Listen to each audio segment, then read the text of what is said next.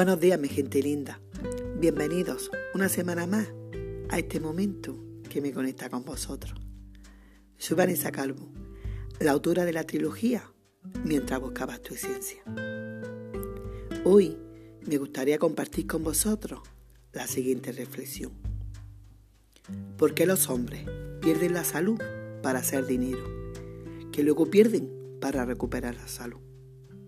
Y es que la avaricia es un arma de doble filo. Estoy de acuerdo de que a todos nos gusta tener una estabilidad económica.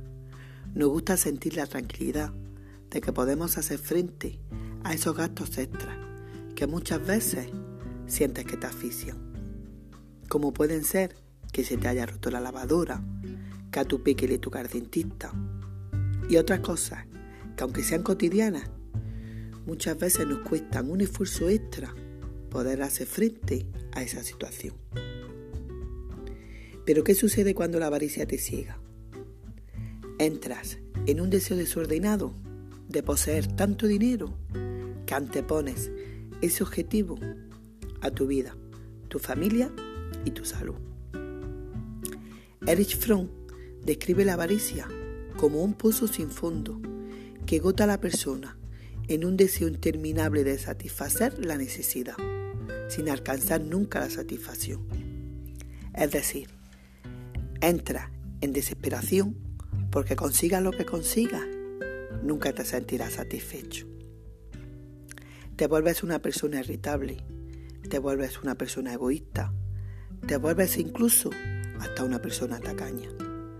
Es tal el miedo que llega a sentir una persona avariciosa a no tener que se vuelven esclavos de su propia mente. Como consecuencia, su salud se resiente y su familia se quiebra. Y ahora yo te pregunto, ¿crees que todo eso de verdad vale la pena? El dinero es energía y como tal bien iba.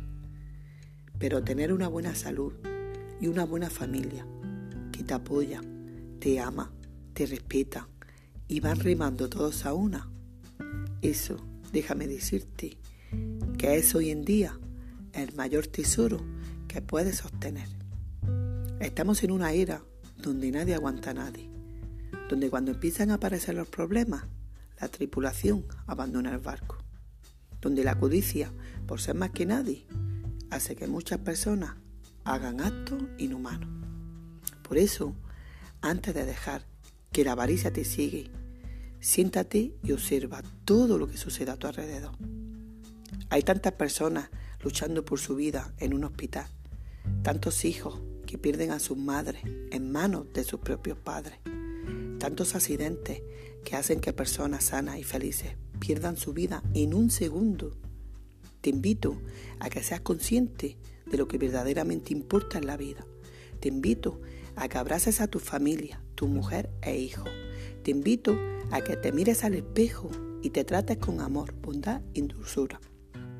Te invito a que vivas tu día a día, ocupándote de tu vida y no preocupándote por ella. Para los problemas siempre hay una solución. Pero si tú te pierdes en el mar de los malos sentimientos, tú estarás provocando tu propio naufragio. Tú decides.